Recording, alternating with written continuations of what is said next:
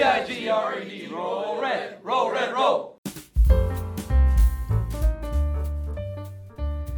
Welcome back to Here on the Hill, a podcast from Montgomery Bell Academy in Nashville, Tennessee.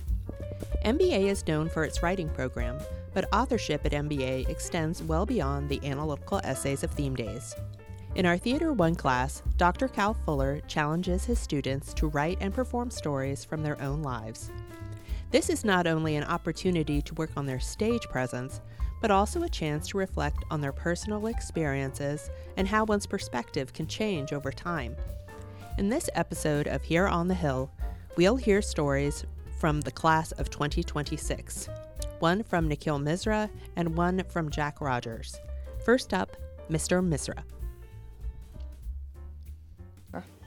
My family was unbelievably exhausted and fuming, trying to catch what little sleep they could in the airport, a very uncomfortable environment, all because of me. We were returning to Nashville from Spain after a vacation. Due to travel times and costs, we decided to make a connecting flight in Heathrow, the London airport, and one more in Chicago. Being such a big airport, Heathrow has separate terminals for departing and arriving flights, which requires us to switch terminals to catch our flight to Chicago. But before we switched terminals, we had to go through a big, evil, dreadful monster, the customs officer. Before stamping our passports, the customs officer asked whether or not we had anything to declare and proceeded to list things we may declare, such as alcohol, cheese, meat, other fluids, flammable or sharp objects. Wait, spoilable goods, you say? Well, coming from Spain, of course we had amazing meats, cheeses, and wines, but these were all packaged and would not spoil over this short journey. So my parents said that there was nothing to declare. Now, I was freaking out because I thought my parents had forgotten to pack my salami.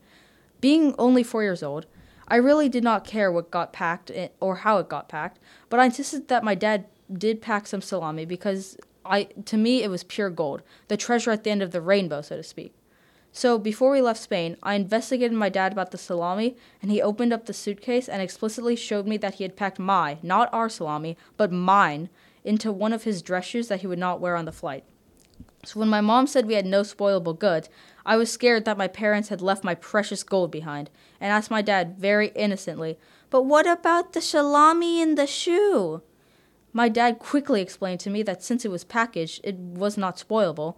However, I mentioned a spoilable meat, and the fact that it was hidden in a shoe, of course, was suspicious. So the customs officer called one of the security guards over, and he took us to a back room.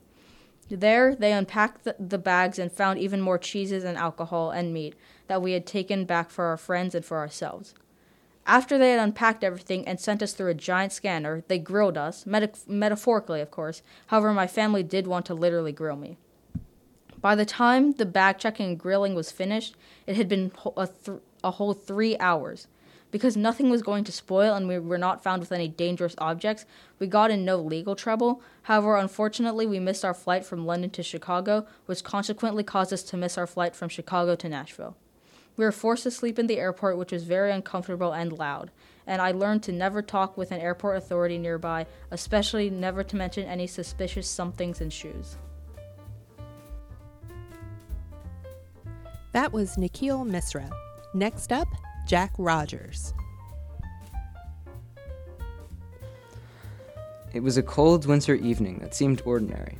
However, on this night, I would be brutally injured by a lightsaber. My friend, Noah, was having a party with his 3 cousins, his older brother, and myself. We were all hanging out upstairs in Noah's bedroom. Noah's bedroom was fairly crowded, with toys and stuffed animals spread along the floor, and a large bunk bed around 6 feet tall was pushed against the left wall of the room. A beanbag sat in one of the corners. We were starting to get bored, so Noah's cousin Colin had the genius idea to jump off of the bunk bed and land on the beanbag. Everyone thought this was an amazing game, so they all began jumping from the bed to the beanbag. Except for me. I was the youngest one at the party, by about 2 years, since I was only in 1st grade. However, the peer pressure eventually got to me, and I decided to jump.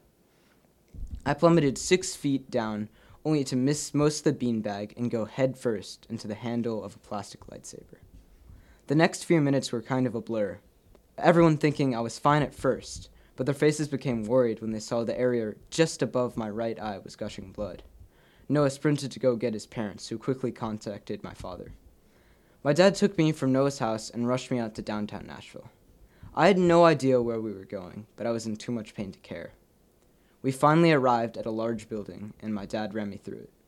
It was mostly empty, but we finally found one room that was open with lights on, and we walked in.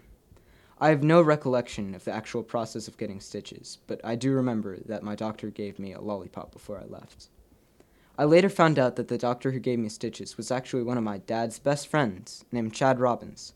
He was a plastic surgeon, and my dad had called him in from a Christmas party to come help me. I have always been grateful that he left a fun party to help out a kid that he didn't know too well. He also did a great job, as I didn't get a star from my injury. This experience taught me to be more careful of my actions. Even if all of your friends are doing something, it doesn't mean it's a good idea to do it. One final note I would like to add to this situation is that it was in no way Noah's fault, even though he has apologized many times. We are still good friends to this day, and sometimes we jokingly have fights with lightsabers, which all ends with him hitting me in the eyebrow. We hope you enjoyed this episode of Here on the Hill. For more information about our school, including upcoming admissions and alumni events, please visit montgomerybell.edu. To contact our podcast team, please email hereonthehillpodcast@montgomerybell.edu. That's here with an EAR. Thanks for listening. Go Big Red!